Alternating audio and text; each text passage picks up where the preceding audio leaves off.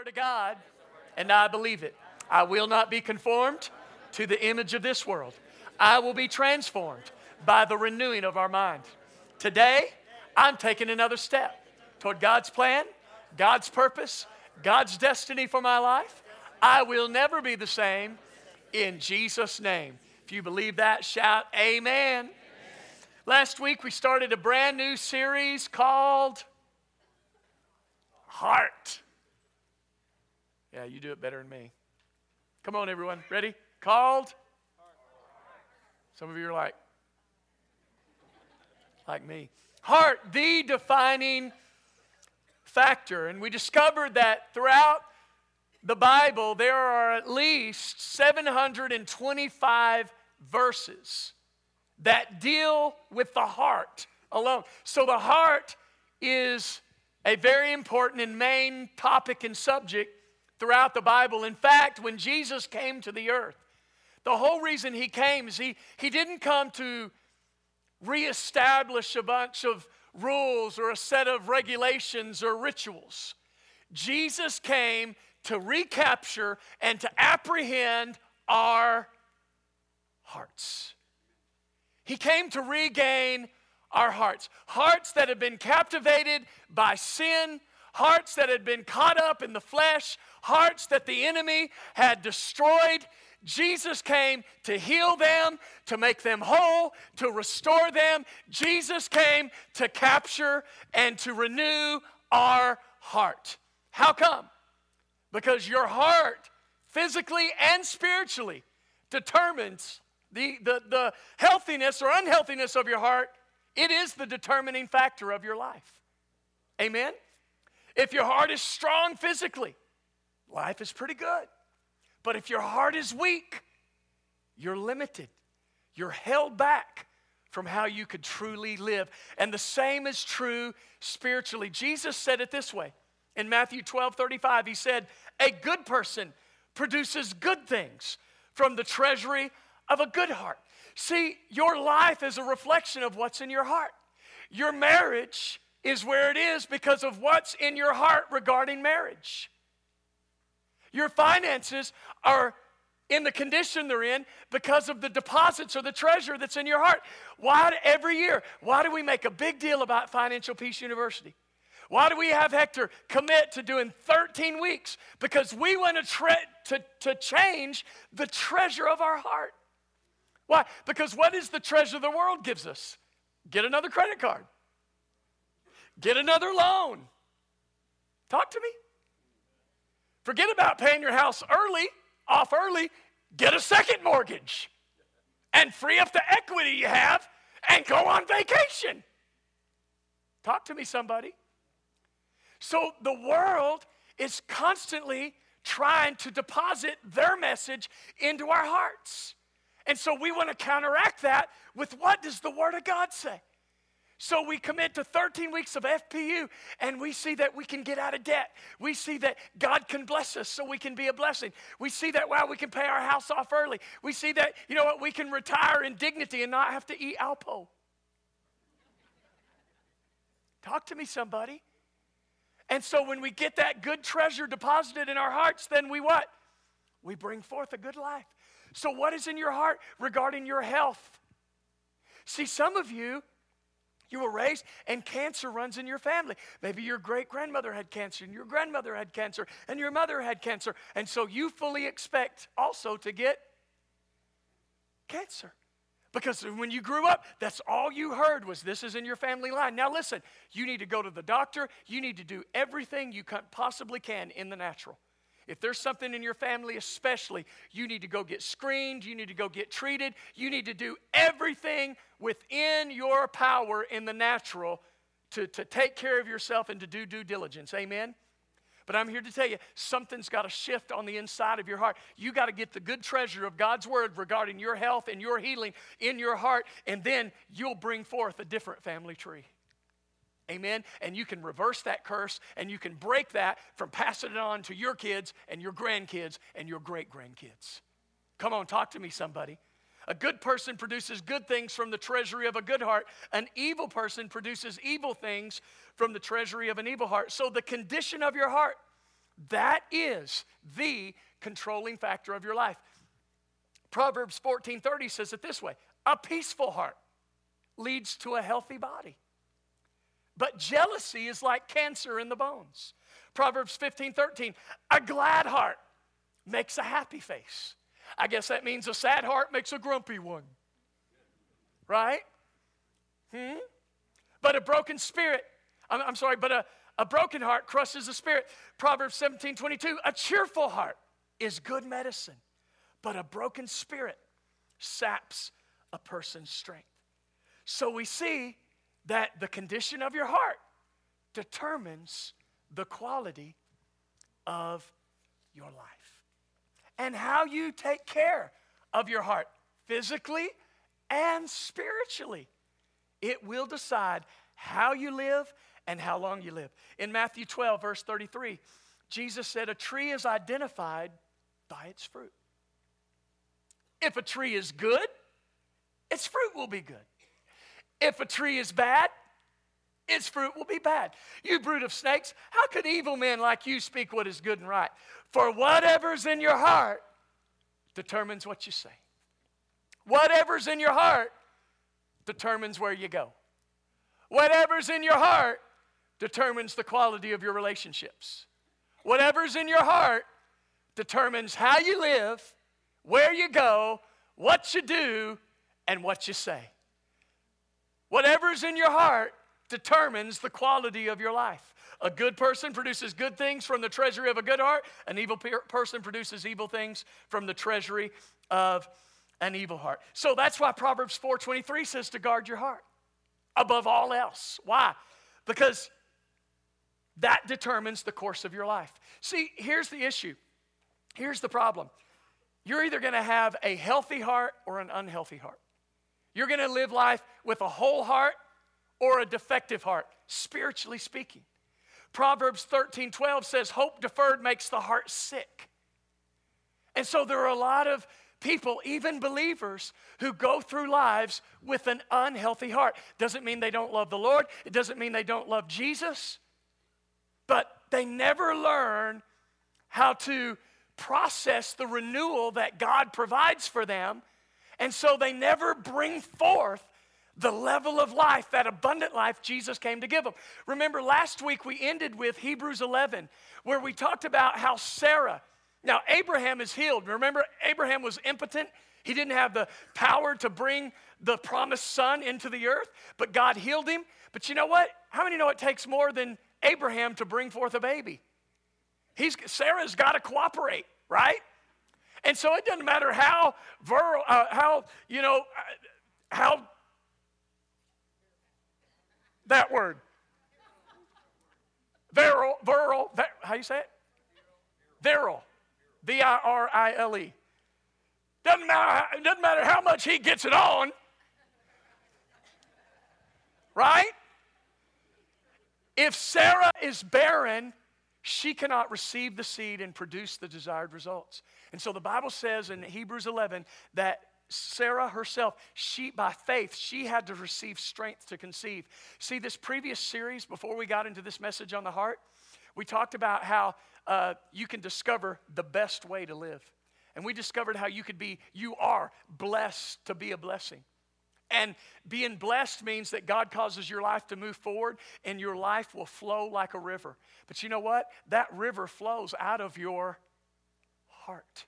And so, what happens, and where many of us, I think, get frustrated and fall short, is we know God has blessed us to be a blessing, and we don't really experience it because God's blessings take place in our hearts. But if our heart is unwhole, if our heart is sick, if our heart is unhealthy, then, like Sarah, we may be receiving the seed, but until we gain strength to contain it and to conceive it, we'll never bring forth to fruition the promises of God that He has for us.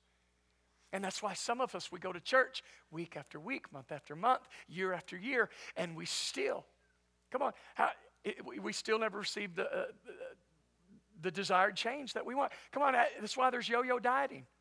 Come on, how many besides me have more than one diet book on the shelf? Come on, talk to me, somebody, right? You bought that one, ah, that didn't work, so you bought the other one. Come on, how many have tried all the diet pills? Lipo, forget liposuction, take lipo. It works in your sleep. Whatever. Eat whatever you want and still lose weight. Now, you know they're full of crap when they say that. Talk to me, somebody. Huh? But we buy into that and we buy another book and we buy another bottle of pills. But I'm here to tell you until something changes on the inside of your heart, you'll yo yo diet and nothing will never permanently change. You'll get out of debt only to get back into debt. Hmm? You'll have a strong walk with God, you're serving, you're loving, you're giving, and then you fall right back into those patterns. What happens? Because when the pressure is removed, you go back to that autopilot that's in your heart. And if the treasure of your heart is not healthy, if the treasure of your heart is not debt free, if the treasure of your heart is not healed so you can have strong, healthy relationships, then you're going to continue to bring forth the same until the condition of your heart changes. Amen? So your heart determines the quality of your life. Now, here's the good news. You ready for some good news? The whole reason Jesus came was to give us a whole heart. The whole reason Jesus came into the earth was to heal and restore our hearts so that we could then bring forth the kind of life he came to give us. In Luke chapter 4, verse 18, it says, The Spirit of the Lord is upon me because he has anointed me to preach the gospel to the poor. He has sent me to heal the brokenhearted, to proclaim liberty to the captives and recovery of sight to the blind, to set at liberty those who are oppressed, and to send forth as delivered those who are downtrodden, bruised, crushed, and broken down by calamity. So Jesus came to bring healing. Jesus came to bring wholeness. Jesus came to heal and to restore our hearts. So then we could bring forth out of those healed, healthy, whole hearts the kind of family, the kind of finances, the kind of health, the kind of life, that abundant life, that blessed life that He wants us to have. But how many know before we meet Jesus, before He's Lord of our lives, how many know that the heart of man is separated from God and it's consumed with sin, right? That's why He came. Look at, at Matthew 15 8, it describes that heart condition. It says this It says, These people, Jesus is talking, these people draw near me with their mouths and they honor me with their lips, but their hearts hold off and are far away from me. Now, notice these people, these aren't people who are on the outskirts and don't care anything about the house of God. How many know Jesus is talking to people in the church? He's talking about the religious people of his day. And he says, You know what? They talk a good talk. They draw near to me with their mouths, they honor me with their lips. In other words, they've learned the right things to say, but their hearts hold off. They're not completely engaged. They're not fully embracing who I am and what I want to do in their lives. They're far away from me. Matthew 15, verse 19 and 20. Talking about the condition of the heart, Jesus said, Out of the heart come evil thoughts. Out of the heart comes murder. Out of the heart comes adultery sexual immorality, theft, false testimony, slander. These are what defile a person. The message says it's from the heart that we vomit up evil arguments, murders, adulteries, fornications, thefts, lies, and cussing. That's what pollutes. See, sometimes we look at someone and we've heard people say, hey, forgive me, I've fallen into sin. How, how many of We've seen that over the years, especially the last 20 years or so in the body of Christ, right?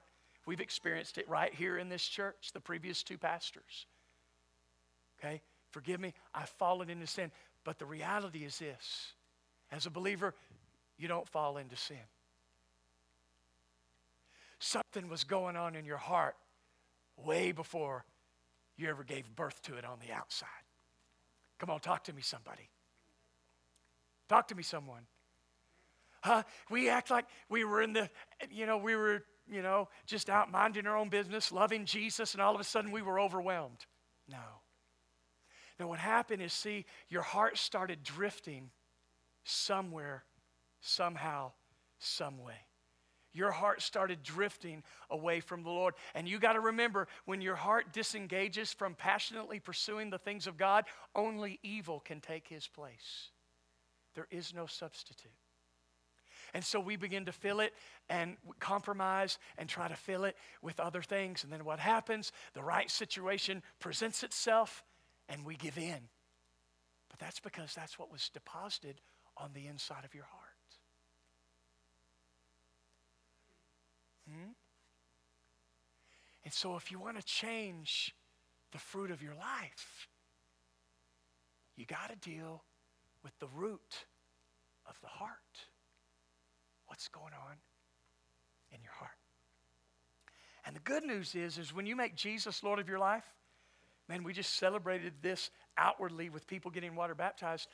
How many are glad when you get born again, you get a brand new heart? Huh? Talk to me. Yeah. Listen, Jesus, God, He doesn't just paint over the old one. Huh? In fact, He doesn't even sandblast the old paint off and then put a new coat on it. He totally demolishes the old. And He totally does a new reconstruction project on the inside of our hearts. Ezekiel 36 says it this way He says, I will give you a new heart and put a new spirit in you. I, see, Jesus didn't come and he slaps on a coat of morality over the old us. Because I'm here to tell you, you can put a tuxedo on a pig, he's still to go for the mud. Come on, talk to me, somebody. Right? Huh? Because that pig by nature is a pig and they like mud. So I don't care what you slap on the outside of him, still a pig. And he likes the mud. Amen. And so some of us, that's what we try to do. We try to slap on a new outside, a new exterior, and we put in rules. I'm going to diet, and I'm not going to eat this, and I'm not going to eat that, and I'm not. Ah, ah. Huh? And we do okay for a while.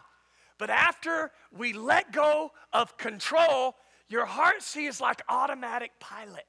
And when you let go of the control, it'll automatically go back to what it's inclined to.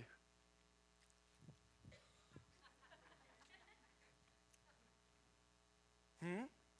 Because that's what's in the heart. But God comes to give you a new heart. He says, I'll put a, give you a new heart, put a new spirit in you. I will remove from your, your heart of stone and give you a heart of flesh. I love the new living. It says, I will give you a new heart and put a new spirit in you. I will take out your stony, stubborn heart and give you a tender, responsive heart. So now we have a heart that responds to God. When He says go, we go. And when He says no, we don't. Why? Because we have hearts that are responsive to Him. Amen? Come on, how many have the propensity to be stubborn? Yeah, notice it's all women. Yeah. So, guys, brothers, see, so when she's being stubborn, you just say, honey, have you been born again? Have you made Jesus Lord of your life, sweetheart? She goes, You know I have. Well, then didn't he remove your stubborn heart? And then run. Okay? The message says it this way. I love this. It says, I'll pour pure water over you and scrub you clean. I'll give you a new heart, put a new spirit in you. I'll remove the stone heart from your body and replace it with a heart that's God willed, not self willed. That's good, isn't it? See, the whole reason we got into this mess was because in the Garden of Eden, Adam, when it came to temptation at the tree, God told him not to eat of. What did he say? He ultimately said, God, not your will, my will be done. Give me that fruit, Eve. I'll smack on it with you. Hmm? I'll eat it with you. Not my will, Not your will, God, but my will be done. Got us into this mess. Well, the second Adam, Jesus shows up in a garden, getting ready to go to the tree. And he reversed it. And he said, Father, not my will. I'm going to reverse what the first Adam should have got right, but I'm going to make it right. Not my will, your will be done. And he reversed this whole process. Huh? And then he comes and he lives in us by his spirit when we get born again and make him Lord of our lives. And he causes us to be God willed instead of self willed. And it goes on to say, I'll put my spirit in you, watch, and make it possible for you to do what I tell you and live by my commands. Oh, Pastor Todd, it is so hard to obey God. Really? Are you saved? Think about it. Are you saved? Jesus removed all the excuses. Now, listen, we all experience the onslaught of, of, of, temptation. Amen? But we act like the world in temptation and our flesh is greater than what Jesus did in us at the new birth. Talk to me, somebody. Huh? And at the new birth, God places His very own Spirit on the inside of us. Jesus comes and takes residence on the inside of us. And now He lives His life through us. Amen? And so now He gives us the ability to do what God says. It's not hard to obey God. The Bible says the way of the transgressor is hard. Life becomes hard, life becomes difficult when you get away from what God says, not when you do what He says. Amen? In Colossians chapter 1, it says, He has rescued us from the kingdom of darkness and He transferred us into the kingdom of His dear Son, who purchased our freedom with His blood and forgave our sins. So I want you to notice that we've been transferred out of the kingdom of darkness, where? Into the kingdom of His near, dear Son. So we got to transfer out of the kingdom of darkness and we've been transferred where? Into where? the kingdom of his dear son. So we've been transferred into a new kingdom. Amen? Now, watch this Luke chapter 17, verse 20. Asked by the Pharisees when the kingdom of God would come, Jesus replied to them by saying, The kingdom of God does not come with signs to be observed or with visible display. Nor will people say, Look, here it is, or see, it is there. For behold, the kingdom of God is where? within you in your hearts. So, not only have we been translated out of the kingdom of darkness into the kingdom of His dear Son, but His kingdom has also been transferred into us. So, not only are we in the kingdom, His kingdom is in us. It's in our hearts. And listen, kingdom is just a simple word, it's an abbreviation for the king's domain. Kingdom. The king's domain. What is a domain? The domain is where the king has come in, conquered enemy territory, put in his flag, and said, This area is mine, and I rule, and I reign here now, and you have to get out. Amen? And when Jesus came into our life, he set his flag on the inside of his banner over us is love. And he put his flag in the center of our heart. And he said, You know what? I've conquered this heart. This heart belongs to me. I've scrubbed it clean. I've made it new. And now this is my domain. Huh? And now he lives on the inside of you and me. And so now we understand when Jesus said, Pray this way Lord, your kingdom come, your will be done on earth as it is in heaven. We pray like God's kingdom and will is like something up there that's going to fall out of the sky like ripe cherries from a tree. And I'm here to say, tell you, when you wake up in the morning, your eyes open and you put that foot on the bed floor and you begin to step up, guess what? Kingdom just came. Kingdom just came, baby. Will of God was just now being done. Come on, talk to me. Talk to me. And see, that's why we got to understand this about our hearts because this kingdom is in your heart.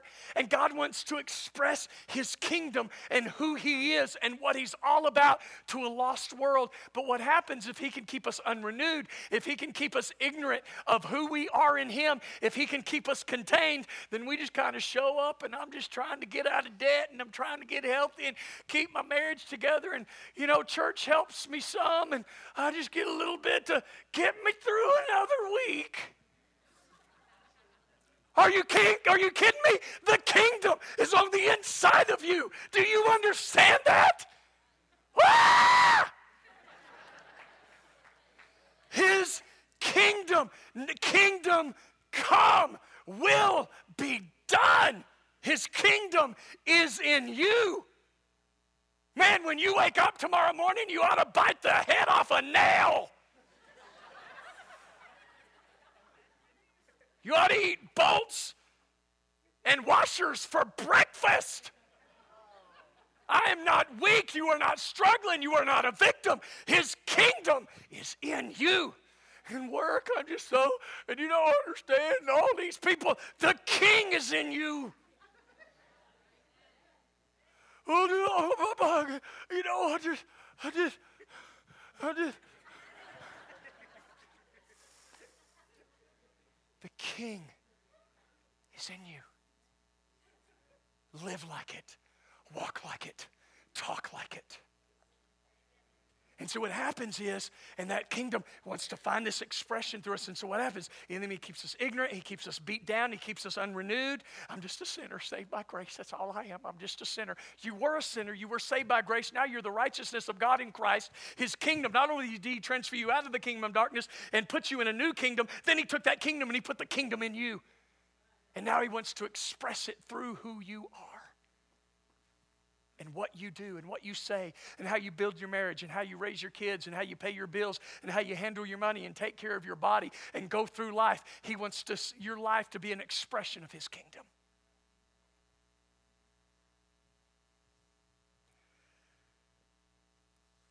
But if our hearts aren't healthy, because the kingdom of God was, is within you, the kingdom of God is in your So if your heart's not healthy, how can we adequately express the kingdom? We got to get a healthy heart. Next week, but I'm going to give you one. I have right here.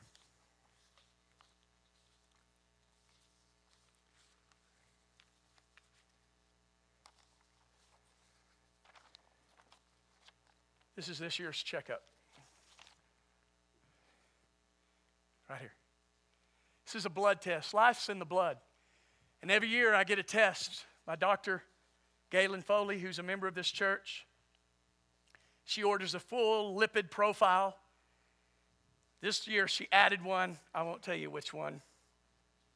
Wanted to check, make sure everything's all right. And it is.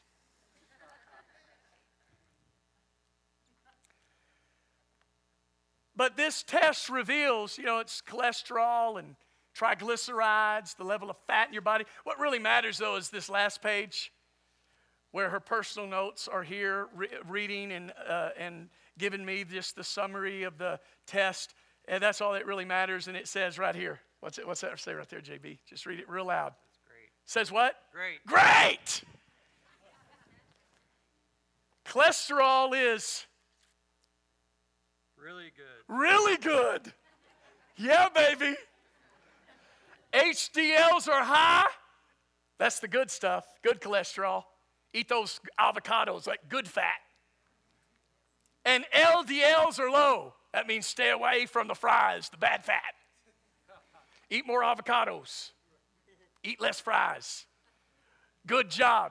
But the reason I do that is because this is a picture, this is a profile of my health. And I do this every year and I take it out and I compare it to the previous year to see if my cholesterol has changed any, to see if I've gained any more fat from the previous year. And I'm glad Shelly's not here to comment on that.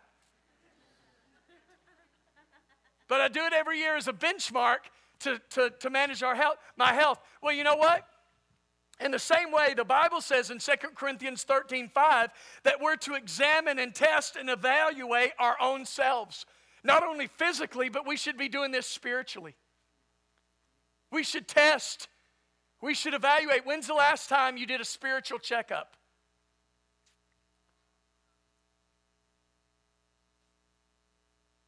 You did a heart check spiritually. Because what happens if you're not careful, the Bible talks about a root of bitterness creeping in your heart and it defiles the many. You find yourself ticked off more than you normally are? You better, you better check yourself out. What's that saying? You better check yourself before you, before you wreck yourself. Right?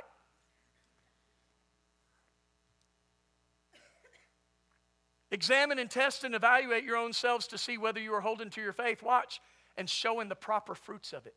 See, I want to know, am I showing the proper fruits? Because how many know you can look good? You can actually be healthy and in your desired weight and still have high cholesterol.